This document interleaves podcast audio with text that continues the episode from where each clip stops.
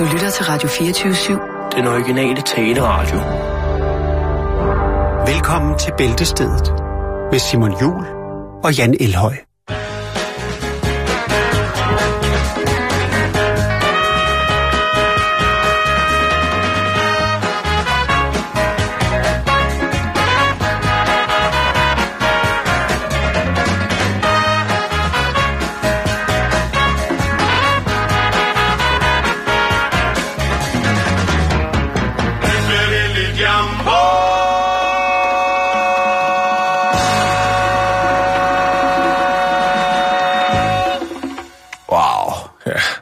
Sådan bliver den altså kørt ind, stille og roligt. Åh, Øh, tydeligvis fra gårdsdagens dårligdom, så kan jeg melde, at her fra øh, templet på den ene side af bordet, undertegnet selv, ja, der går det altså en lille smule bedre. Jeg blev forsejlet, så at sige, med Ja, medicinsk hvorfor? forsejlet. En Jeg, prop i. jeg fik en prop i, og nu har jeg både kunne indtage både Yoghurtprop. vådt og tørt. Jeg har da øh, spist resten af en kylotte, to guldrødder og et æble, og så har jeg gjort noget på øh, lægens foranledning. Det var at få, Sat sadel på cyklen igen. Få mit dræn ud af cyklen, nej, og drikke ko- øh, Coca-Cola. Ja. Det, Det er er jo også en meget populær drink. Øh, og øh, Jeg har hørt meget om det. Jeg har faktisk også overvejet en dag, at jeg skulle prøve at smage det. Fordi jeg, jeg synes, kan der er godt mange, der snakker om at det. øh, Hvordan normalt i sukkersynens skjule, så er jeg jo ikke den, der hælder den helt røde Coca-Cola ned i kæften på mig hele tiden. Men Der, når der, er- der er varianter, eller hvad? Ja, der er forskellige, men Nå, okay. jeg, i går hentede jeg to flaske colaer Ja. og kølede dem retmæssigt ned til en temperatur på om lige omkring 5 grader. Åbnede den, lod den stå og stige til omkring 6 grader, så Mm. lidt af brusen også kørte sådan lidt, lidt af. Og så drak jeg altså det, den røde drik, havde jeg sagt, den brune læske, Mm, brun suppe. den brune suppe. Er du godt klar over, hvor godt... At, Ja. at, det, det er jo sindssygt, at det er noget, der hænger fast fra way back. Når du men, har snakket så, så, øh, så godt om produktet, så er jeg sikker på, at der står et par kasser foran din hoveddør, når du kommer hjem. Det tror jeg ikke, der gør. Men øh, det var i hvert fald usandsynligt, usandsynligt dejligt at, øh, at, at drikke den der Ja, flaske. Den der det- brune det er bare- det er slet ikke- der. Det er ikke det samme som skattelys. Det er ikke det samme som på dåse eller på plastik. Eller, Mm.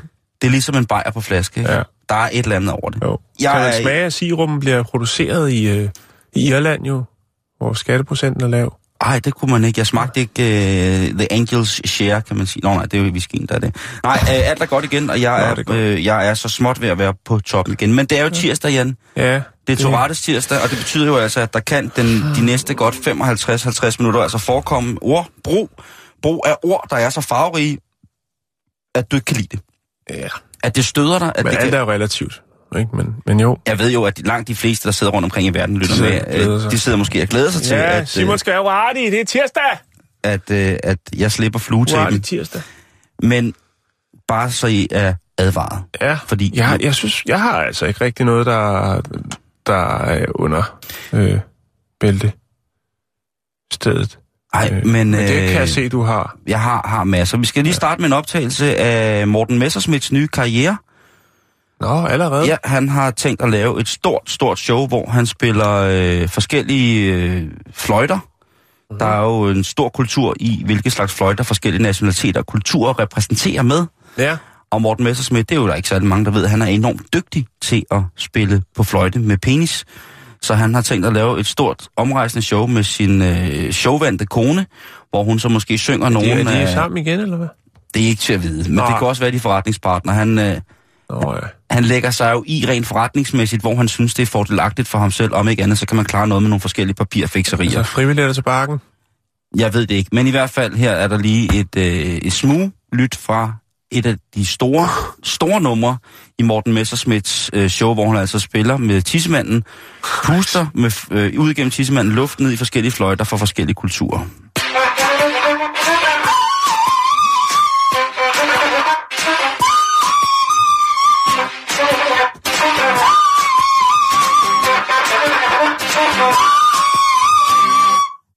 Og hvis man lægger mærke til det, så spiller han jo altså en cembalo samtidig med fødderne. Ja. Og der er ikke én, men hele to fløjter. Jeg vil gerne lige spille det igen. Læg mærke til, der er to fløjter og en cembalo, der bliver betjent med fødderne af en nogenlunde afklædt Der findes Morten ingen videoer på nettet af det.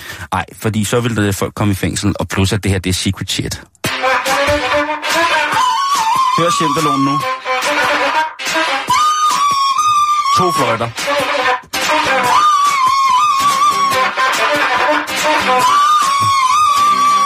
Der skal altså noget luft ud igennem øh, den nederste finger på maven, hvis det der skal lykkes. Men det kan han. Han er et øh, form for... Så vil vi vist også gøre. Han er, et, han er et tempel. Jo, Øh, jeg synes, han er en flot fyr. Det er han i hvert fald. Det synes jeg. Jeg, jeg kan godt lide ham. Glæder mig, glæder mig til at se showet. Godt, og lad os så komme i gang Ja, med dagens nå. program. Intet Ja. signal, siger du? Ja, intet signal har jeg skrevet. Vi skal til Moskva. Det er Rusland, hvis nogen skulle være i tvivl. Ja, det er også... Øh, Motionister, taxichauffører, Pokémon Go-spillere og øh, højstående russiske embedsmænd, de øh, ligner et stort spørgsmålstegn, når de øh, bevæger sig rundt i en øh, helt bestemt del af Moskva. Fordi at alle mobiltelefon-apps, øh, som bruger GPS, viser en funktionsfejl, når man bevæger sig rundt i det centrale Moskva. En øh, programmør fra det russiske internetfirma Yandex, som hedder Grigori Burdok. er den, øh, dit russiske fir- strømningsfirma? Ja, Yandex. ja. det er Yonex. Han, øh, fordi der var så mange rundt omkring på de russiske øh, sociale medier, som øh, udtrykker sin forundring over, at når man bevæger sig rundt et, øh, i Moskva, at så øh, forsvandt GPS-signalet. Og øh, det har så spredt sig som ring i vandet, og så er det så, at øh, Grigori Burdko fra Yandex, han tænker, det må jeg da lige kigge på. Det virker da mærkeligt. Hvad fanden Øh, foregår der? det viser, at et, der er et øh, system, som blokerer GPS'er, øh, eller sin, altså GPS'er, som indfinder sig i et område omkring Kreml. Ah. Øh, som er den her stærkt bevogtede officielle residence for øh, Vladimir Putin. Er det et jamming signal? Det tror jeg, det, det er i hvert fald det, som øh, Er det Bob Marley, der er på spil? Grigori mener. Bob Marley. Bo- We'll be jumping and jumping and jumping and jumping. det er, jo, det er jo noget, der giver store problemer for folk, som øh, jo gerne skulle kunne navigere rundt. Det er jo blandt andet taxichauffører, øh, eller Uber, som det så øh, er betegnet som værende. Jeg ved ikke, hvad forskellen er, andet end prisen. Øhm, Servicen? ja, jeg ved det ikke. Jeg har aldrig kørt med det. Jeg, jeg har en flot, flot cykel. Nå, øh, Pokémon Go-spillere har også bemærket, at når de skal ud og poke, øh, så øh, var der lige pludselig noget jam. Der var, der var ikke noget signal. Der, der var alle Pokémonsene, de var væk. Så har der faktisk også lige været maratonløb, hvor det var, at der var en, der lige pludselig fik øh, omlagt sin rute med 40 km, og det er måske... så er vi jo ude i, i næsten i en dobbeltmaraton. Øhm, det den gør, det er, at når du kommer ind i det område, hvor den skal sige, den døde zone er, så øh, siger GPS'en, ja, der er et signal, men den siger, at du er i lufthavnen. Den hedder vist Nykovo eller sådan noget, lufthavnen. Det vil sige, at når du, når du nærmer dig Kreml, så rykker din, øh, så siger din GPS, at du er ude i lufthavnen, som ligger, øh, jeg mener, det er 40 km derfra. Okay. Undskyld, 29 km derfra. Ja. Så der er altså sat et eller andet øh, system op, og der er selvfølgelig nogen, der siger, eller snakker om, hvad kan det være, øh, der ligesom gør det. Altså det, man kan sige, der er jo nok et formål med det, øh, og der er blandt andet nogen, der mener, at det er for at forhindre droneflyvere. Altså at, øh, droner, som jo øh, også, så vidt jeg ved, øh, altså bruger GPS, at de øh, ikke skal kunne flyve, flyve over Kreml. Droner er fede, men, øh, men, men der er selvfølgelig nogle ting, som måske ikke har, er så godt, hvis de kan flyve ind foran Putins vindue, og man virkelig kan se, hvad han foretager sig øh, derinde bagved, Nu skal jeg ikke gøre mig ekspert. sammen med Elvis og øh, Che Guevara og øh, Tupac. Jeg skal ikke gøre mig ekspert på det, men jeg kunne godt have Putin mistænkt for at være en lille smule paranoid. Ja. Til trods for hans hårde facade, både rent politisk og øh, ja, bare som den flotte, flotte mand, han er der, rider på bjørne og... Nå, men, men, men... Øh, Er det ikke photoshoppet? Jeg troede, det var photoshoppet. Jo, det tror jeg også, men det er jo lige meget jo. Hvis folket tror på det, Simon. Tænk på, hvor mange billeder med dronning Margrethe, der er photoshoppet, ikke? Ja. Hun har aldrig spist den hotdog der. Nå, Nej. øhm, Putins talsmand, øh, Dmitri Peskov, han øh, sagde i torsdags, at han ikke vidste noget om, øh, hvorfor fejlen lige forekom og, øh, i det øh, område, øh, og siger, at han selv oplever det, når han øh, kører ud fra Kreml og sætter sin GPS til. Så har man prøvet at kontakte, kontakte den store sikkerhedstjeneste, som øh, beskytter Kreml. De svarer ikke på, øh, på spørgsmålet, når de får en henvendelse. Så det er sådan set det, Simon. Der er øh, Moskvas befolkning, de er frustrerede, de er trætte, de kan ikke, øh, de bliver fejlguidet rundt, øh, når de bevæger sig ude i det del af Moskva, altså i Kreml-området. Øh, og det er jo både børn, der kan stå og græde, fordi at Pokémon-figurerne, de er væk. Øh, motionsløber, som jo løber dobbelt så langt, og tænker, fuck, jeg er i dårlig form. øh, og så er der altså Uber-chaufførerne, som må slække lidt på... Øh, på servicen, fordi de måske kører en omvej, fordi at GPS'en den er død i det område. Specielt, men det er godt at vide, hvis man nu står og er på vej til Rusland og tænker, jeg skal da i hvert fald lige og øh, ja. styre noget ond selfie-stil inden for en kabel. Og så finder man ud af, at man lige pludselig står i lufthavnen. Og man får... kan godt blive forvirret. Ja. Det er man bliver meget forvirret. Ja, men øh, jeg skal selvfølgelig nok følge op på sagen, hvis der sker noget i den. Hvis der er nogen, der kryber til korset, korset og siger, jamen det er er mig, øh, der har gjort det. Det kunne godt være, at Putin kommer med en øh, officiel øh, udtalelse her senere i dag, og så er vi jo nødt til at lukke ned for andre programmer, så vi kan komme på og... Øh... Jeg, jeg, tror, jeg tror det sgu ikke. Nå, Nå. Han har en t-shirt. Nå, okay, det er også Jeg blev øh, meget, meget inspireret forleden dag, da du bragte en hjerteskærende historie. Faktisk, ja, den ene var ikke hjerteskærende, det var bare... Nej, men det var meget nuser. Ja. Det var en historie, hvor jeg tænkte, hvorfor rammer den sådan mig? Store macho-hjerte. Hvordan kan jeg blive rørt af en hamster, som får en sweater? Ja. Men det blev jeg, Jan. Der fik du mig, sgu alligevel, efter ja. alle disse år. Jo, men det, det virker... Ah, jeg har fået dig et par gange før. Ja, der du, var noget med et adoptivbarn også, hvor du... Ja. Øh, det, det ramte dig også. Det, der sad du med våde øjne. Jeg ja. synes, det er smukt, når det sker. Jeg er glad for, at du også øh, tør vise den side af dig selv, som øh, man vil sige på et eller andet terapeutisk øh, alternativt hold. Som Radio 24 generelt er. Vi skal en tur til Orlando i Gagalak-staten, Florida. Ja, lad os komme afsted. Der har de jo noget, der hedder SeaWorld. Og det er jo en ting, som man kan synes om, eller ikke kan synes om. Det har vi faktisk snakket en del om, og det, det vi har, synes ikke om. Det de, synes vi ikke om. De får ikke nogen likes fra os. De får sgu ikke nogen likes for os. Det, det er noget fjol at holde sådan nogle store dyr på den måde. Men de har faktisk pingviner. Og ja. der kan jeg tilnærmelsesvis tænke, okay, bare de er sammen, og ikke er ensomme og alene. Ja. Det er stadig synd for dem og forfærdeligt, men nu har de dem alligevel. Og de har en lille pingvin. Hvad hedder den? Den hedder Wonder Twin. Wonder Twin? Mhm. tvillingen. Ja. Og det er en Adelie-pingvin.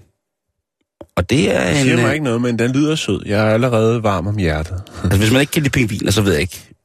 Det kan alle kan sgu da lide Det håber jeg. Pingviner. Det håber jeg. Helt ærligt. Fordi så gå lige på YouTube og bliv overbevist om, hvor fantastisk et dyr det er. Det kan godt være, at de, der er jo også noget, nogle gange, når man ser de her programmer med pingviner, eller ser dem i virkeligheden, så er der jo en lille smule modsætninger i, at man synes, det er måske de mest nuttede dyr. Både som voksne, nå, sød pingvin, og specielt, altså pingvin, killinger, er jo nok noget af det fineste, der findes. Ja. Og, og så, så man... er de jo altid nobel øh, ekviperet jo. Det, det jo... må man sige. Ja. Og så kaster de jo op i munden på hinanden for ligesom at give liv. Ja, det, det er jo det er også utroligt livsgivende det er øh, scenarier at se, og man kan jo til tider blive inspireret. ja, du, du kan i, i duernes yndlingssæson, så kan du gå ud og kigge på, øh, at duerne laver det der duemælk. mm. Ja, bare ordet, ikke? Jeg jo. skal lade være med at komme ind på det. Men denne her lille pingvin, den var begyndt at tabe fjerne. Nå, oh, det var, så var det læggesov, fordi Nej. den var i fangenskab? Det ved de ikke. Det var bare koldt for den lille pingvin. Og så stod den lille pingvin der, og så var det rigtig koldt. Og så vidste de ikke, hvad de skulle gøre. Hvorfor? Nå. Men. Det var bare stemme, jeg lige tænkte. Hvorfor en stemme? Det ved jeg ikke. Og så var der en af dyrepasserne, der tænkte, hvad gør vi, som ikke har fjer, for at holde varmen, når vi arbejder i de store bassiner med de her dyr? Ja. Vi tager en våddragt på. Ja. Så de ringede til et firma, som er god til det, og så sagde de, øh, Våddragtsgraderen. Ja. Er I ikke øh, klar på at hjælpe os? Vi har en lille body, som har det rigtig, rigtig sløjt. Og han vil virkelig gerne ikke have det sløjt. Så kunne I ikke godt... Sagde de det på den måde? Det jeg tror ikke. Så kunne I ikke godt hjælpe os? Nej. Hvor er den sød. den har det simpelthen godt? fået en lille våddragt på. Ja, den har nemlig. Med, hul hætte. til vingerne. Med og hul det til vingerne og hætte. Er der også hætte på? Ja, ja, prøv at se. Jeg er Man kan jo ikke selv hive hætten op, men det Nej. ser selvfølgelig meget funky ud. Men det kan, det kan dyrpasseren jo hjælpe med. Og det er meget fint med det der. Det ligner jo næsten en del af designet, det der, øh, den der fjerdragt, der stikker sådan op. Øh, Ja, det ligner en pelskrav. ja, Ja, ja, ja, det er helt vildt. Det er helt det er vildt. fint. Det er rigtig, rigtig Og jeg fint. ved, og den, den, den, de ved simpelthen ikke, hvorfor den, øh, hvorfor den begynder at tage fjerne. Nej. Men den, øh, den var altså... Den, Jeg er den, sikker på, at de skulle øh, alliere sig med en diætist. Det er sikkert fordi, at den er, måske har det er en allergisk reaktion. Det kan godt være. Men her, der får den altså sin, øh, sin våddragt på. Og den ser faktisk rigtig glad ud. Ja, Jeg lægger videoen ud på, hvor flot øjne den har. og den svømmer og er glad. Og, Og hopper. og hopper og, og har det bare rigtig godt. Der var ikke du hætte på. Simon, der er 100 likes lige der. Det synes jeg også. og det, er op, det, vi- det, er det på eneste, de sociale medier med den. det er det eneste, vi kan lide. Vi snakker facebook.com øh, skråstreg bæltestedet. Jeg lægger det i hvert fald op lige præcis nu. A B C W X Y Z. Så skal vi snakke dating. Vi skal snakke øh, om... Øh, Dating? Ja, Long time. om et... Øh, Good old friend. Ja, vi, øh, vi skal snakke om den dating-app, som hedder Tinder, øh, som på verdensplan øh, anslås at have omkring 50 millioner brugere. Og der kan man øh, slå sig løs øh, alt med, med blandet agenda, Lad os sige det på den måde. I hvert fald så øh, øh skal vi til USA. Vi skal til West Virginia. Og her der bor den 19-årige Mark Kvoslaczyk, tror jeg det udtales. Ellers så gør det i hvert fald nu. Kowalczyk. Og øh, han sidder og swiper. Det er, jo, øh, det er jo det, der skal til. Man lægger nogle, skal vi lige forklare det kort, man har øh, valgt nogle billeder fra sin Facebook-profil, og så øh, kan man præsentere sig selv i, øh, i, med dem. Der kan skrives en lille tekst om, hvem man er, hvad man er til, eller hvad man drømmer om. Øh, og så kan man så sidde øh, hvor som helst øh, og swipe til venstre eller højre, og det, når det er til højre, så er det en, en, en, hvor man tænker, det er et godt match. Hun er smuk, eller han er smuk. Øh, og så øh, kan det jo være, at den person øh, også swiper til højre, og så har man altså et match. Og den 19-årige øh, Mark, han matchede så med Jenna, og øh, så er alt jo godt. Jo, jo. Han tjekker øh, hendes øh, billeder på hendes øh, Tinder-profil, og øh, der er det så, at han stusser lidt over. For der er faktisk et billede, som er taget på et toilet. Altså, hun har stået og taget et selfie ind i spejlet på et toilet. Øhm, jeg kan ikke helt forstå, hvorfor man vælger at præsentere sig selv som person, og så øh, tænker, jeg skal have et billede af mig selv, og så går man ud på et toilet og tager et billede med, hvad der nu er i baggrunden. Vi lavede sidste uge nogle billeder op af nogle ret sjove Jeg ved godt, hvorfor det sker. Det er fordi, det er spejlet er, tænker jeg. Nej, det er fordi, de kan finde ud af, at man kan vende kameraet om i sin telefon. Det kan selvfølgelig godt være. Men det er også svært på Nokia 6210. Nå, øhm, men Altså i hvert fald så bemærker Mark, at det badeværelse, som øh, billedet er taget på, det ligner rigtig meget hans badeværelse. Og efter at studere lidt nøje, så kan jeg se, at øh, det faktisk er hans badeværelse, som det her profilbillede på Tinder er taget på. Nu er det ikke noget scary shit, du er i gang Nej, med, vel? det det Fordi ikke. så får jeg fucking nederen. Det er det ikke. Men, men det, der er i det, det er, at han ikke ved, hvem Jenna er. Okay, jeg har fucking nederen. Øh, og det kan han jo så stå... tænker jamen altså, han kan jo se, det er jo ikke fordi, at billedet jo er taget, øh, altså, man kan sige, det er ikke fordi, hun måske har boet der tidligere eller noget. Det er jo hans ting. Man kan jo se, det er hans ting, der er det. Det er hans, jeg tror, han stadig bor hjemme, hans forældres ting. Han kan jo kende det hele. Alle tingene, der står rundt omkring, siger, det er mit lille håndklæde, der hænger der.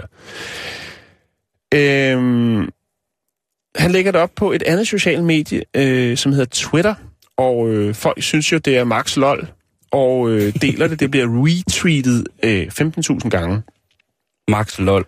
Øh, og Mark han skriver, øh, altså det er meget mærkeligt, jeg kender ikke den her pige, men hun har i hvert fald taget et billede af sig selv på mit øh, badeværelse. Øh, og det spreder sig jo øh, også i lokalmiljøet på de sociale medier, og øh, så er det faktisk, at øh, Jenna kommer på banen og skriver, jeg har faktisk også et billede, hvor jeg står ude på din terrasse, og det smider hun så op på de sociale medier. Så tænker man, det, kunne, det er rimelig creepy. Det viser sig så til gengæld, at øh, Mark har holdt en fest derhjemme, hvor der er blevet øh, fra hele nærområdet, selvfølgelig begrænset, men, men altså, hvad der nu er plads til, der har øh, han holdt en fest. Det lyder og sådan. den fest har Jenna været til. De kender ikke hinanden. De har, og, og han siger også, jeg har aldrig set hende før. Men, men nu matcher de på Tinder, og så er der en eller anden forbindelse. Og jeg tænker, der tænker jeg så igen, hvis han har set et billede af hende iført noget tøj, som han jo rent faktisk har set hende i tidligere, men der har ikke været nogen gensidig interesse til den fest. Jeg ved ikke, hvor stor deres, det, det hus, han bor i, er. Om der har været så mange mennesker, så de simpelthen bare ikke har mødt hinanden til den fest. Altså, han, han bor i et form for tempel. et palads, jeg, jeg Ja. ved det ikke, om han er en rich kid eller hvad. Men i hvert fald, øh, så er det jo et match. Og øh, de har jo så mødt hinanden før til en fest hos Mark. Øh, og det er jo simpelthen, øh, hvordan det går ned i det 21. århundrede, når det er øh, romantik på det højeste niveau. Og grund til, at jeg siger det, det er simpelthen fordi, at øh, nu skal de ud på en date. De skal til en øh, Halloween-fest sammen. Så det bliver faktisk til et øh, rigtigt øh, møde, selvom det jo på et eller andet niveau har... Ja, de er i hvert fald delt toilet tidligere, må man formode. Jeg, vil, jeg ved slet ikke, hvad jeg vil gøre med sådan noget skidt. Nej. Jeg, jeg synes jo, det er nøje, sådan noget. Men det er fandme moderne. Åh, oh, jo, jo, Ja, og men forestil dig, når de øh, bliver gift og får børn og skal fortælle, hvordan de har mødt hinanden. Men altså, hvad, hvad er status på deres øh, Tinder-date nu? Øh, jamen, det er bare, at de har den date, de skal til Halloween-party, og det er ligesom det. Det er der, den ligger øh, nu. Og om de så øh, får et langt og lykkeligt liv sammen, eller om øh, de bare swiper videre, ja, det må vi lade stå hen i det uvisse pt. Men det er en sød historie. Det endte sødt. Jeg troede, det var... Jamen, jeg tror, alt starter forfærdeligt. Do you know much about guns, Mr. Bond? No. I know a little about women. Vi skal møde en mand, som lever et liv, sikkert som de fleste af os andre, står op om morgenen, børster sine tænder, spiser, Sætter håret. sætter håret, spiser Ja. en dejlig ostmad, passer sit arbejde, Ja. kommer hjem, Træt. Læg fletter noget bacon.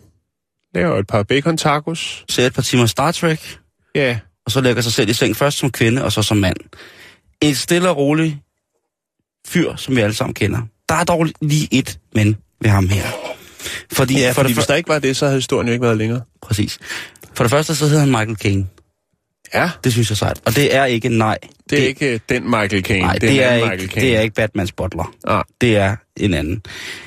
En anden ting ved... Det er ligesom, når man si- siger, er det, er det den buber? Så, nej, det, er- det, det er en anden buber. Det er buber fra Læsø. Ja. Og der er jo sikkert masser af Michael Caines. Ja. Men der er kun én Michael Caine, som bor sammen med sin samling af delfinting. Ja, Han er fuldstændig tosset med det her havpattedyr. Han kan næsten ikke få nok af det. Så han har valgt at bruge de sidste, faktisk hele sit år, eller hele sit liv, det sidste... det, det sidste af hele sit liv, nej, han har brugt hele sit liv frem til nu på at samle ting med delfiner. Ja, Han har kopper, han Ja. har trøjer, sengetøj, strømper, kopholdere, dækservietter, ja. servietter, Er bestik. Det vides ikke. Nej, Jeg, jeg vil gætte. han har jo sammen, han har jo delfinerne. Nå, ja. Når du spørger, om han er gift, Ja, eller Ej. bare om han har en dame måske. det har han haft. Han har børn. Okay, okay. Men så tog det overhånd med delfinerne. Men så vil han hellere jeg har et par historier, godt vil knytte øh, om et lignende tilfælde, for det vil jeg godt kalde det. Eller, Jeg takker, og de er kærkommende. Mhm. Han siger nu, jeg har ikke lyst til at have noget som helst andet end delfiner tæt på mig. Hver en centimeter i mit hjem, her i min store bunkerlov, jamen, de er jo fyldt med noget med delfiner. Og hvis Ja. der er et lille rum, der ikke er fyldt ud med delfiner, så skal jeg nok sørge for, at det bliver fyldt ud så hurtigt som så han ligger måske om aftenen og, og, og gennemgår hele sin bunkerlov for at tænke, er der, er der plads et sted? Ja, det er mest fordi, han har op til 30 flyttekasser fyldt med nyt delfingear op på loftet, som han simpelthen ikke har plads til, som han bare har måtte eje. Han Ja. har bare måtte, jeg skal da have, jeg skal da have noget delfin. Og så har han simpelthen, Han er besat. det kan man måske sige. Altså en positiv forstand, eller det ved Ja, han er besat. Nogle af hans yndlingsdelfin-ting, det er porcelænsdelfiner, Ja. ja. og så øh, kæledelfiner, som er sådan en form for sovedyr, ikke? Så kan han ligge og knuppe sig op på det. Ja. Og man tænker, hvad er det dog, der har gjort og givet den mand en så speciel smuk lyst i livet. Ja. Fordi det er jo en fin ting at samle delfin. Delfiner er en Jo, fin jo, ting. jo. Man går altid ind i en, en eller anden form for analyse og tænker, hvorfor er det, det er endt her? Lidt ligesom man gør, hvis øh, man til en polterappen ser en stripper og tænker, hvordan er du dog... Øh, Blevet delfin. Og det, der er Ja. spændende her, det er, der at må være noget, der er noget barndommen. hvornår for, hvor, hvorfor er du delfin indenunder, tænker man, når man ser mandestriberen. Og det, det kan man jo have ret til. Det her, det handler simpelthen om, at han var ude og ro i kano. Igen har vi en kano impliceret i en af de smukkeste historier, vi kan bringe her. Ja. Og lige pludselig, der dukker der en dol- dolfin. En dolfin. en dolfin op ved siden af ham, ikke? En delfin op ved siden af Ja, ham. Og det er kærlighed først blik. det er det. Og han roer lidt i kanoen, og delfinen springer sådan foran stævnen på båden. Ja, det er smukt. Og så roer han lidt tættere på land, og hopper i vandet. Og så delfinen stadig svømmer rundt om ham. Og så ligger han og svømmer rundt om delfinen, sammen med delfinen, i vandet, inde på lavt, lavt vand, og pludselig forsvinder den. Et form for, ja, det, det er jo en kærlighedshistorie lige der. Og der siger han, at øh, der var han altså ramt. Der var han ramt med Amors pil sendt afsted fra den store delfingud Populos. Det kan man godt forstå. Ja, det kan jeg godt Har forstå. de mødt hinanden øh, sidenhen? Nej, det har de ikke. Så han kompenserer øh, via at gå øh, amok på eBay i delfinting. Det er vel noget af den stil. Eller han er måske et forum for folk, der er sikkert... Jeg kunne godt forestille mig, at der andre, som også var, var glade for delfiner, ikke? Det kan jeg love dig for dig. Jeg har mødt et par stykker, som Og- faktisk også havde øh, en del delfin Og han, øhm, han er bare glad. Det er da godt, hvis det, Det altså, tager- prøv at høre, man skal jo ikke, man skal jo ikke dømme nogen folk, eller føle, at øh, altså, hvis han er glad, ikke? Jo. så er vi glade. Er det ikke bare sådan, det er, Simon? Altså, det er da fantastisk. inden- inden for- altså, man kan godt sige, når- når at ja, den- det er måske taget lidt overhånd, og så videre, så videre. Du kan se her, han sidder her. Han ser jo lidt slem ud. Han ligner en bad boy. Han ligner en bad boy, en, øh, men, øh. Der kan du altså se her, hvad han har delfiner, ikke? Hold derop. Og der sidder han og ja. læser om The Dolphin Trap, som er sådan en lille fin børnebog, som minder lidt om sådan en blanding med Thomas Tog, men i virkeligheden bare så med, Delfin. med delfiner, ikke? Ja. Ja. Jo. Og han er øh, helt tilfreds med projektet. Det, Hans, øh, Er det hans dame, det ja, der? hans datter. Nå, det er en datter? Okay. Ja. okay. Og hun er rigtig stolt af sin fars delfinsamling. Ja. Det kan jo være, at han har været en, en rigtig bad boy før i tiden, og nu er han jo så blevet øh, gået helt over i den, anden, i den anden grøft, tænker jeg, og så tænker åh, hvor er det godt. Min far, han øh, laver ikke værtshusslagsmål og stjæler biler mere. Øh, nu sidder han bare derhjemme og køber fine, fine delfinting, og øh, altså, det, det tænker jeg. Det, det er da en, øh, altså, Jeg lægger billederne op på vores Facebook nu, og så prøv at kigge på billederne. Jeg lægger nogle billeder op. Prøv at kigge og se, hvor mange forskellige ting, man kan få en delfin til at være funktionel indenfor. Ja. Ja. Der, jeg, jeg siger ikke hvor, men der er på en af billederne, hvor at I vil kunne se en delfin som vinholder. det er genialt. Det er genialt. Ja. Jeg vil også sige, at delfinen kaster lys over land. Der er så mange ting. I får lov til at se det lige om lidt på øh, Facebook, facebook.com, bæltestedet. Ja, og så skal jeg lige fortælle et par historier. ja, nu skal du lige. Fordi at... Øh, Er det, så jeg- roder jeg lige dem her ud ja, på... Øh, jeg elsker jo øh, folk, som øh, går all in øh, på øh, en eller anden form for passion. og der findes faktisk en, en herre, som har lignende passion, bare med et andet dyr nede i Tyskland. Han er vild med giraffer. Og han har faktisk så mange ting med giraffer, så han har lavet et girafmuseum. Altså han har lavet en tilbygning til sit eget private hjem. Måske ja. også over for hans kone, for ligesom at, hvad skal man sige, øh, retfærdiggøre øh, det store projekt.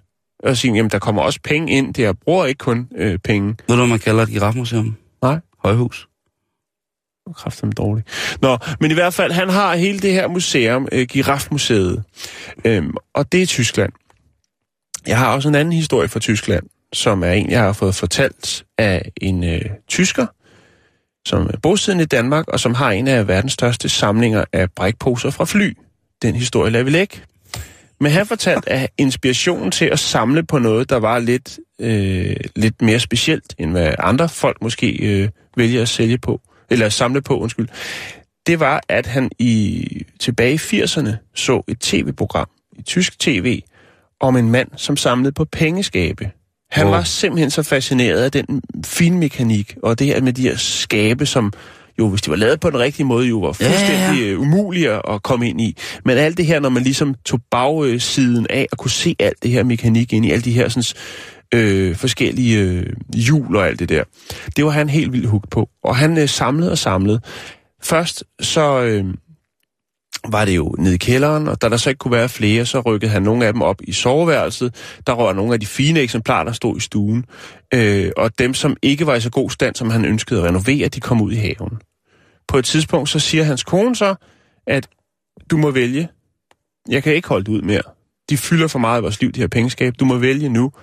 Vil du være sammen med mig og skrue ned for dit, øh, din fetish for pengeskabe, eller, øh, eller vil du ikke? Og hvis du ikke vil det, jamen så, øh, så er vi ikke et par længere. Og ved du hvad? Der øh, vælger han pengeskabene. Og det ender så med, at han har et hus. Altså, hvis du, ligesom, du ved godt, nogle steder, når man kører rundt, så kan der godt være sådan en hårder, altså en, som bare ikke kan smide noget ud, hvor der står vaskemaskiner og alt muligt. Ja. Og sådan har det sikkert set ud med ham. Det har så bare været pengeskab. Han har haft øh, de ikke så gode eksemplarer, som skulle renoveres stående ude i haven, og så har alle rum været fyldt med øh, ja, pengeskabe, der var øh, unikke, og pengeskabe, som han var i gang med at renovere. Ja. Jeg synes, det er foruroligende, at man vælger pengeskab frem for et liv med, med et ægte levende menneske. Jo, jo, jo. Jeg kan til nød gå med til en dukke, men pengeskab, den synes jeg alligevel. Jamen, der er jo også, Men op der til juletid vil der jo være øh, TV MidtVest og hvad de ellers hedder, de vil jo være ude at besøge nogen, som jo bruger formuer på øh, julelys uden foran deres matrikel, eller ude foran deres hus, og der vil være folk, der jo øh, fylder op med nisser i, i tonsvis, mm. altså. Men pengeskab, Jan. Ja, stadigvæk. Og delfiner. Og giraffer. Præcis. Ja. Men øh, altså, du hvad? hvis det er det, der gør folk glade, så skal de have lov til det. Ja, og så længe de ikke skader sig selv eller nogen andre, Lige så præcis. synes jeg altså, at så har man lov til at gøre... Så kan man kun anerkende. Ja, jeg synes, man, så har man lov til at gøre... Øh, undskyld modtrykket lige, hvad man fucking har lyst til. Hey, nej, Karius, nu har vi hugget og hakket og hugget og hakket hele dagen. Nu synes jeg, vores hus er stort nok. Nej, du Baktus. Vi må have det meget større endnu. Du må huske på, at vi vokser og bliver større for hver dag, der går. Sådan som vi går for i os af kager og karameller hele tiden. Hæng du bare i, gamle Baktus. La, la, la, la, la. Og nu skal øh, der ske noget, som der aldrig er sket før i Nå. Bæltested, Jan. Fordi at vi skal snakke om de gratis glæder. Ja. Og gratis glæder, nu kommer det til erotik. Nu kan det godt blive rigtig farverigt. Fordi erotiske no- noveller, det er noget, vi jo i tid og utid hiver lidt fat i, fordi det kan være en spændende form for litteratur at beskæftige sig med. Og i disse Ja. tider, hvor at tilgangen til akt, altså til porno, er ret nem, Det er så siges. så glemmer vi måske Den skrevne. Ja, den skrevne erotik, som jo også for mange af os, der er oppe i årene i vores livs efterår, jo altså kan huske fra dengang, inden at der ligesom også kom... Altså, der var jo pornoblade. Det var en ting, det var jo osefrægt. Men så var der jo også... Der har jo i tid og utid jo, siden at mennesket næsten har kunnet nedfælde det talte ord, jo været beskrivelser af intim karakter. Ja. Ugens rapport havde jo de grå sider jo, som har nogle fantastiske, fantasifulde løgnhistorier om øh, danskernes gøren og laden i det seksuelle univers rundt Men legendarisk, ikke? Jo, jo, jo, jo, der er øh, bestemt, altså hold da op, øh, en inspirationskilde, det helt sikkert ikke har været øh, for rigtig mange danskere. Og heldigvis, så findes det jo stadig. Der er ikke så meget i mandebladene mere, så at sige, omkring det her. Findes de stadigvæk egentlig, Ja. de her mandeblade? Nej, det ved jeg. Jo, det gør de jo. Men Hvad var der, det, der, var, der... det var jo, det, der var det hende der, åh, der var sådan en, en ung pige, øh, på et, det er mange år siden, det er jo det er rigtig mange år siden. Der var sådan en ung pige, som øh, lavede det, der hed Pornofrit Miljø, som jo fik indført, at øh, alle tankstationerne fik dækket deres øh, pornoblade til, ja. Sådan, så man kunne lige kunne se toppen af dem, i stedet for at man blev eksponeret for de her nøgne kvinder. Øh, og sådan er det faktisk stadigvæk. Men jeg synes ikke, ikke så tit, jeg lige kigger over på den hylde og ser, om det Så er det findes. stadigvæk. Ja, altså, at de er dækket til Hvor? øh, på tanken. Er nede i dig. Mm, Den, vi plejer at gå på hernede. Nå. Nå, men i hvert fald, så... Øh, Ja, men det, det skal hun have tak for. jo, Øh, jo, det, det, synes, det synes jeg er fint. Heldigvis så kom der jo øh, internetporno lynhurtigt, så vi alle sammen kan se det på vores telefoner, hvor vi vil, når vi vil og hvordan vi vil. Jeg gik ind på woman.dk, som er en dejlig site, og heldigvis der, så har de været så søde at lægge en del små, gratis godnathistorier ud til folk, Ja. som man altså kan få lov til at læse. En af de ting, jeg har lagt mærke til, det er, at mange af pigerne i historien hedder Malene. Nå, Det er ret, ja, det er ret, det er ret sjovt. Øh, Mal- Malene eller Mia, tror jeg. Der er her lejlighedskøbet med en uventet bonus. Og der, der er historien bliver beskrevet som, Malene fik meget mere, end hun havde betalt for. Ja. Hvis Godnat, havde historien. fået mindre, så øh, havde det nok ikke været så spændende en historie. Den frække mesterkok. Det var ikke kun maden, Malene ikke kunne holde sig fra. Au. Hva? Jo. Så der er, der er også den her, den sexede spinning-time. Der, Ja. ja. stod, der, der, der, der står der her, Malene nåede in the zone, men ikke på grund af cyklen. Wow. Hvis man forstår sådan en lille en. Her er der en, øh, der hedder Lotte. Hulu, bulu. Åh, oh, det må vi ikke sige nu. Ej, det må man altså ikke gerne. Ikke lige nu. Det er for tidligt. Så det, der, der kan man jo starte. Ja. Men jeg har, fordi at vi er et program, der prøver ting af, Mm-hmm. så har jeg valgt at skrive en erotisk novelle, som vil blive bragt her de næste par tirsdage som en lille følgetong. Nå, okay. Ja. Du har simpelthen skrevet en erotisk novelle. Ja, fordi så kan man måske, hvis man synes, den er dejlig, så kan man jo høre den på podcast. Og så kan man måske... Ikke, så forestiller jeg mig, at så, Jo. så laver man noget god mad Ja. og, og sætter et glas rødvin i mikroen. Og det er en historie, som kan indeholde jo voldsomme Ja, det er jeg ikke i tvivl om, at det er dig, der er både forfatteren og formidleren. Det er så det. det, Det er det, det lyder Så- både skræmmende, fristende og også, øh, ja. Og jeg tænker, om vi ikke bare skal, skal gå i gang her på en stille og rolig tirsdag med første del Har vi noget valg? af... Ja, det, det har du faktisk. Du skal jo gå ud af studiet. det Jeg er også lidt spændt på at høre, hvad du har lige skrevet, præcis, fordi det er en historie, som hedder Den lorte uartige skorstensfejre. Åh, oh, min gud.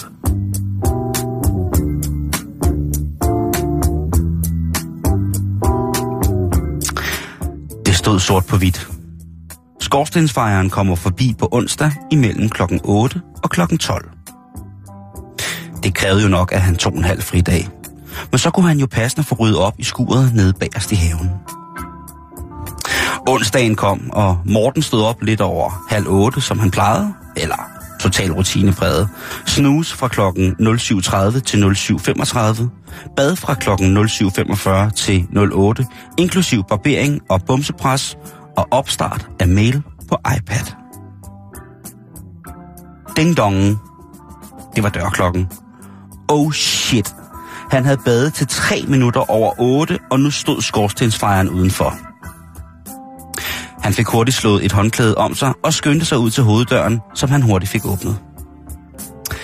Da han åbnede hoveddøren, fik han nærmest et chok. Udenfor stod der den smukkeste afrikanske kvinde, han længe, nej, han nogensinde havde set. Hej, jeg hedder Kanka, og jeg skal lige rense din skorsten og tjekke, at alt så er, som det skal være. Morten var nærmest mundlam. Må jeg lige komme ind og se dine tilslutninger indenfor øh, til skorstenen? spurgte Kanka. Morten blev nødt til at rømme sig hurtigt, inden han svarede, øh, ja, selvfølgelig, kom der indenfor. Hendes skorstensfejertøj sad sort og stramt på en krop, der uden tvivl blev godt vedligeholdt. Morten havde helt glemt, at han kun stod med sit laksefarvede frottéhåndklæde om livet. Noget, som Kanka ignorerede fuldstændig. Hun havde til gengæld fundet vej til den første pejs i stuens østlige hjørne. Morten strøg op på sit soveværelse og hoppede i et par joggenbukser og en t-shirt. Hold nu op, hvor er hun lækker, tænkte han, imens han hoppede ned ad trappen til stuen, hvor Kanka var i gang med husets ældste pejs.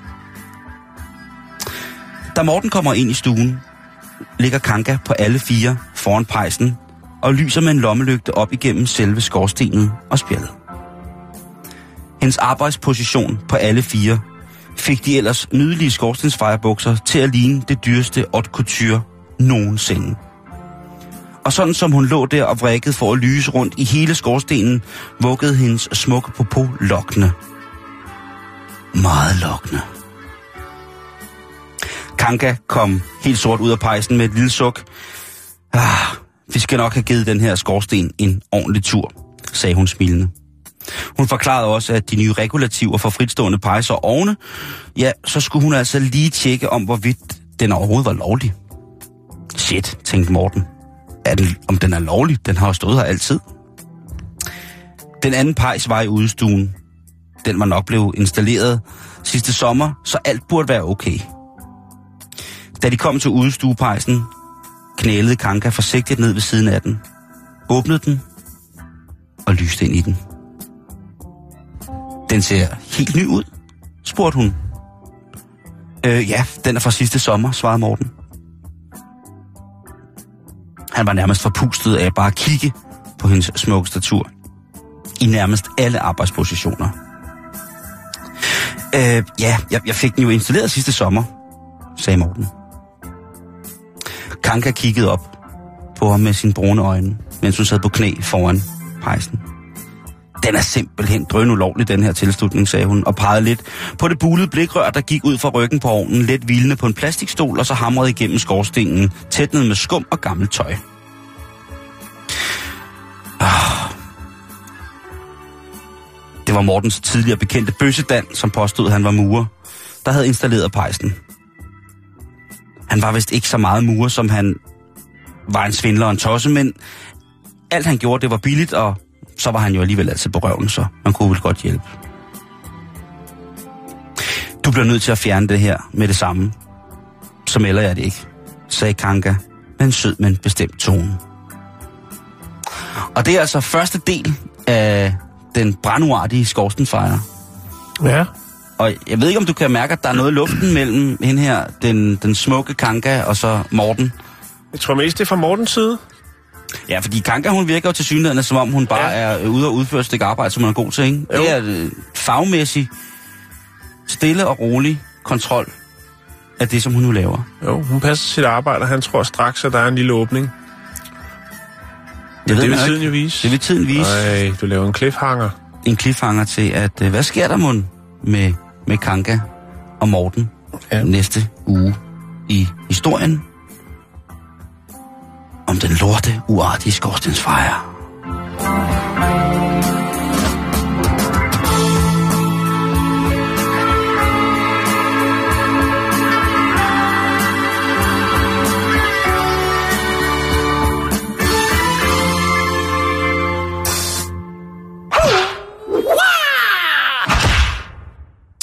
I sidste uge, der snakkede vi omkring det her med øh, problemerne med det lave fødselstal i Japan. De unge, der ikke øh, gider at skabe rigtige øh, relationer, men øh, kigger øh, den elektroniske vej øh, og skaber deres relationer. Derigennem mange mænd, som jo øh, forelsker sig i K-pop-stjerner, øh, altså de her sådan, pigebands ved, ved en 10-20 øh, sangerinder, eller hvad man skal kalde dem, øh, eller går manga-vejen øh, og laver sig sådan et form for øh, elektronisk kærlighedsforhold til en eller anden figur i et eller andet manga-univers. Men der sker altså hele tiden nogle ting dernede, Simon. Man har selvfølgelig fokus på det, men jeg ved ikke, om den, øh, det sidste nye tiltag, som jeg har fundet, øh, gør det bedre eller nemmere for øh, folk ja, at finde sammen, øh, og i det hele taget, øh, hvad skal man sige, lave børn, få børn. Mm-hmm. Øh, det er en øh, lille robot, som en babyrobot, som hedder Kirobo Mini. Er det sådan, Og- og... hvad var det, de hed, de der Tamagotchi'er, man kunne? Er ja. Ja, Det var jo sådan en lille, lille æg, ikke, med noget dårlig elektronik. Det er jo en, en gammel, gammel ting. Det, her, det kunne faktisk godt være måske en øh, 2000, 2017-udgave af, øh, af Tamagotchien. Øh, Kirobo Mini hedder den, og øh, den er altså designet til at skabe øh, en følelsesmæssig relation til et menneske. Den blev øh, præsenteret her for en måneds tid siden øh, i Japan. Skal skabe en eller anden form for, øh, for relation mellem et, et voksent og, øh, ja, hvad man kalde det et barn, en robot. Nå, er det men de skal, vel, at de skal jo lære at skabe relationer. Ja, Det men jeg ved sgu ikke, om det her virkelig- det er en rigtig løsning. Øh, Det er øh, Toyotas ikke-automative afdeling. Det vil sige, de har også en... Altså, jeg kunne forestille mig, noget af det, det udvikler de sikkert ting alligevel til biler, fordi der jo så er så meget elektronik i biler efterhånden, og de er jo selvkørende alle sammen hen ad vejen. Det er et andet program. Øhm, men man arbejder med kunstig intelligens også, og øh, den her Kirobo Mini har kunstig intelligens og et kamera, så den kan genkende ansigter på de personer, som den øh, og respondere på, hvad de siger til den. Den er mm-hmm. lidt uhyggelig. Jeg har fundet en film øh, med den. Og den skal man danne relationer Og til. den er... Ja, Den skal man lære og, at og, og det, man så har gjort, Wow. det er, at man, man, man kunne godt tro, måske ved første øjekast, at det er øh, lidt dårligt øh, produceret øh, robot, øh, fordi at den er sådan lidt vakkelvogn, når den går. Men det er for at skabe sådan en følelsesmæssig relation, at, at den, har, den er lidt hjælpeløs.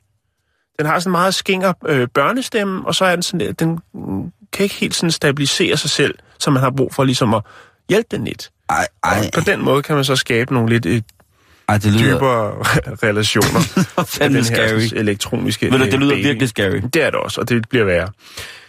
De regner med at kunne lancere den øh, til næste år, altså i 2017, og den vil komme til at koste 710 kroner, har jeg regnet mig frem til. Udover øh, Kirobo Mini, så får man også en øh, sådan en øh, vugge eller en tryghedspose, og øh, den kan den så være i, når man tager den med. Det kan være, at man har den i sin En taske. tryghedspose. Ja, det, vil, det kalder jeg det. Jeg har set den, hvor den er sådan en lille pose. Jeg tænker, det må være sådan en tryghedspose. Det er en form for lille... Den er ikke større, end den kan sidde i en kopholder i en bil. Så du kan sidde sammen med din Kirobo Mini og snakke med den. Og så kan den sidde dernede i sådan en der tryghedspose og kigge og Og bevæge se, sig. som den har spasmer og, Og så kan, du, øh, så kan du snakke med den, og den kan spørge dig, hvordan du har det, og jamen, det er alt muligt. Det er ikke bare sådan, altså det er ikke ligesom de der, man kører ned i BR. Den kan lidt mere. Ja, okay. Den kan væsentligt mere. Hvad koster den? 710 kroner. Der er jo faktisk en stigende tendens til de her sådan, øh, robotter dernede i forskellige. Vi har jo haft en historie sidste år omkring en robot. Jeg Det, det var det der med, øh, jeg kan ikke huske, hvad den hed. Det kunne jeg selvfølgelig godt lige øh, have fulgt op på. Men øh, det var det der med, hvor producenten så giver sig, I skal ikke knalde robotterne. øh, og det var Nå, nogen, der i teleselskabsbutikker kørte rundt og hjalp kunderne. Det er rigtigt, Øh, det er ja. rigtigt. Det er Og der var rigtigt. så se noget og sige, I skal ikke knalde dem. Jeg- Og der var ikke nogen... Men jeg tænker også, nå... Can I get your number, please? Can I get your number? Ja, Fuck Roboty Man. øh, I be like a fucking Roboty Man. Roboty Man fucking fucking. der har været en, eller er kommet en del andre. Blandt andet den, der hedder Jibo. En robot, som, øh, som eksperter ved øh, Massachusetts Institute of Technology har lavet. Det er sådan en form for lampe, som kan dreje rundt og kigge. Den kan jeg også lægge et link op til. Og så er der altså den, der hedder Paro, som er en robotsal, der er markedsføring øh, af et japansk selskab for øh, intelligente systemer, som har sådan en terapeutisk øh, funktion. Det er en sæl, en lille bitte sæl med blød pels, som kan bevæge øjnene og, og, og, og hvis, ja, som skal skarpe, øh, skaffe, øh, hvad skal man sige, den skal, den skal gøre noget af det, som plejepersonalet ikke rigtig har tid til, øh, når det kommer til ældrepleje. Altså det at skabe nogle relationer, noget om, at de ældre kan give den her sådan lille sæl. Øh, En sælrobot. Robot øh, lidt... Øh. Ja, og det, den har jeg også fundet en, øh, en video med. Har vi mere tid, Simon? Nej. Jeg kan se, at du gjorde sådan der. Ja. Fordi jeg vil bare lige sige, at der er problemer med, der er mangel på plejepersonale i Japan. Og det har, Også jo- i Japan. Det har, har jo så gjort, og, eller en af grundene til Også det, i Japan. også i Japan. En af grundene til det, det er jo, at man ikke er så øh, glad for indvandrere i Japan. Ja, de er meget racistiske. Øh, øh, ja, så derfor så står man altså nu med, øh, ja, et stort problem, og så tænker man, vi har ikke flere til ældreplejen, der er ikke flere mennesker, der øh, ønsker at varetage det job, så laver vi bare nogle øh, babysal-robotter, og så kan de ældre hygge sig lidt med dem. Man kan jo sikkert også tørre røv i den der babysæl, hvis man kan skifte pelsen. Det kan man nok godt. Nå, det blev lidt øh, hurtigt, men vi fik det med. Jeg lægger nogle, øh, nogle forskellige film op, de her forskellige nye, øh, spændende, triste robotter. Inden vi slutter i dag, Simon, så vil jeg godt fortælle en historie af en helt anden karakter. Det handler om et simpelt tyveri. Ja, det er måske lidt en anden. Ja, øh, det er jo sådan, så det var, øh, nu kan jeg ikke huske, hvad den hedder, den store rejseuge i Kina. Det var i forrige uge. Øh, og der var mange kineser, som øh, jo hovedsageligt, var det 500 et eller andet millioner, der rejser rundt i Kina. 542 millioner mennesker, som rejser rundt i Kina i 14 dage. men der er også nogen, der kan bære sig ud på den anden side af grænsen. Øh, og et øh, kinesisk par et, fra Østkina, de øh, var taget en tur til Japan for at se den smukke natur og kultur der. Øhm, Der sker så det, at de, jo, de er jo altid i grupper. Ikke? De er sådan nogle tryghedsgrupper, så de er sikre på, at de kan komme et sted hen, hvor de kan få øh, kinesisk mad, og at øh, de ikke ja, i trygge rammer. De skal ferieres i trygge rammer. Lad mig sige det på den måde. Det er ikke noget pis. De gider, ikke, de gider egentlig ikke øh, noget. De skal bare... Nå, det, er er også... slet ikke noget. Men i hvert fald så øh, kan man konstatere, at da de har forladt deres hotelværelse, der mangler der et toiletbræt. og øh, det, der så er det mærkelige i det, det er, at det er ikke Åh. det toiletbræt, som øh, sidder på toilettet. Det viser sig, at den her hotelkæde altid har et ekstra toiletbræt under sengen. Og det synes jeg er mærkeligt. Det har jeg aldrig hørt om før. De har altid et ekstra toiletsæde under sengen, hvis nu de fik besøg nogen, som virkelig... Okay. Jeg, jeg, jeg har ikke hørt om det før. Jeg kan ikke se, altså kunne man ikke bare have, altså hvis man har det på hver værelse, hvorfor har man ikke bare øh, 10 øh, brædder i kælderen, altså i Hvor, tilfælde Hvorfor har du ikke lavet det af, af beton? Jeg, jeg ved det ikke, ja, men det synes jeg er mærkeligt. Men i hvert fald, så har de her to kinesiske turister, øh, de har sgu nuppet det med, fordi de tror faktisk, at det måske er nogle tidligere gæster, som har glemt toiletbrættet. Så tænker de, det napper vi. Øh, og så bliver det jo så igen mærkeligt, fordi at det bliver ret hurtigt opdaget, efter de øh, har tjekket ud fra hotellet, at toiletbrættet mangler. Og det ved jeg, det, det kommer en rengøringskone, og så du ved, laver hun lige den der, nå, de har ikke øh, klattet for meget i seng, og så ryster hun lige lagene sådan der, trækker det ned, og så, hov, toiletbrættet er væk. Det ekstra toiletbræt, og så ringer hun ned til forien og siger, øh, Xing Xiao og Qingbao, de har, øh, de har sgu nappet toiletbræt. Øh, sådan er det åbenbart til synlædende, fordi i hvert fald så er det jo sådan så, at øh, den her gruppe rejsende kineser, de øh, først så kontakter de jo rejsebureauet og fortæller det, øh, og så kan man jo så øh, konstatere, at den her gruppe kineser, der er på ferie, de er øh, ved Mount Fuji. Smuk, smuk sted. Og øh, det er en del af deres rejse. Det er den rejsepakke, de har købt. Og øh, man ved også, at de øh, den sidste nat skal opholde sig på et lignende hotel, bare et andet sted i Japan. Men øh, det er altså sådan så, at øh, man kontakter rejsebrud, som videreformidler kontakt til de her to, der har stjålet toiletbrættet, og siger, I har vel ikke tilfældigvis kommet til, som det jo altid hedder, at tage et toiletbræt med fra jeres hotelværelse. Og så er der jo noget med kinesisk stolthed, og øh, der er også noget med japansk stolthed. og Ah, der er også noget med kinesere og asiater i det hele taget omkring ja. teori. Ja, Det er... og øh, øh, øh, det bliver til øh, røde ører, øh, og en stor, stor, stor undskyldning. Og øh, det bliver meget, meget pinligt for dem, fordi de jo så den sidste aften, eller den sidste overnatning jo, så er på et øh, hotel i samme kæde. Øh, og der får de lov til at aflevere toiletbrættet tilbage, når de tjekker ind på det hotel.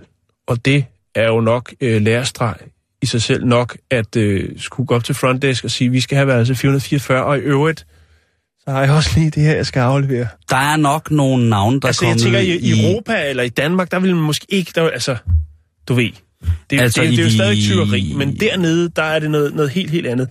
Og det har faktisk været sådan, så den her mand, som jo så er ham, der har taget skylden, det kan godt være, at det er konen, der har sagt, øh, det toiletbræt skal vi have med hjem, prøv lige at se, hvor flot og rent det er. Men han har simpelthen været ude og undskylde offentligt, altså, fordi det er blevet en stor historie at sige, det, det er meget, meget, meget forkert, jeg beklager meget, meget.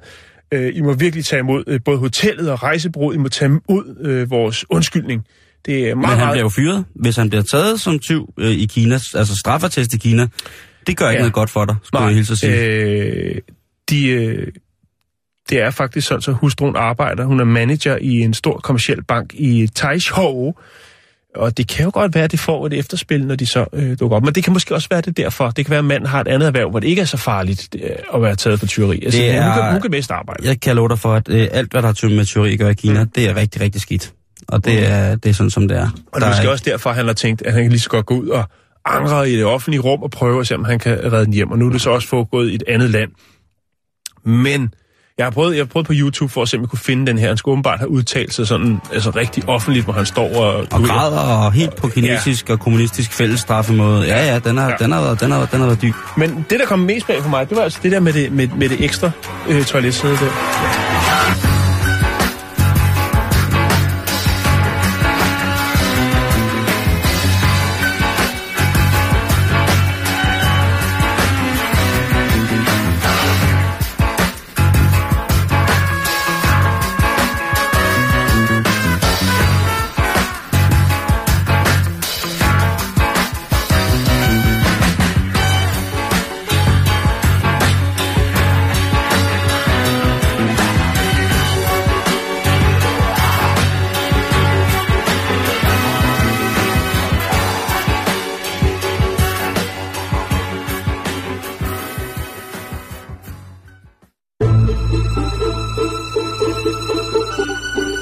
Lytter til Radio 24 /7. Om lidt er der nyheder.